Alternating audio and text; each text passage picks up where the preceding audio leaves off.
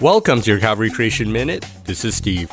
I remember as a student in elementary school, my English teacher would often remind us that we couldn't just skip to the middle or the end of a book.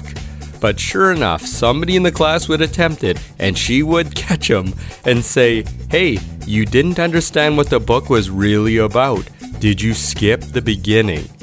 This came to mind when I read an article by Casey Luskin and Walter Bradley titled An Optimistic Solution to the Mystery of Life's Origin. In this article, these authors quoted some prestigious origin of life thinkers regarding their opinion of how evolutionary life began. I'll read you some. The first comes from Nobel Prize winning biologist Jack Szostak. Quote, it is virtually impossible to imagine how a cell's machines, which are mostly protein based catalysts called enzymes, could have formed spontaneously as life first arose from non living matter. He continues, thus explaining how life began entails a serious paradox. End of quote.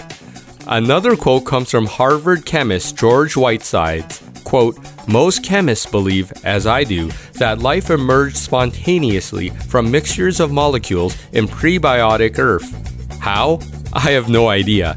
We need a really good new idea. He continues, I don't understand how you could go from a system that's random chemicals to something that becomes, in a sense, a Darwinian set of reactions that are getting more complicated spontaneously. I just don't understand how that works. End of quote.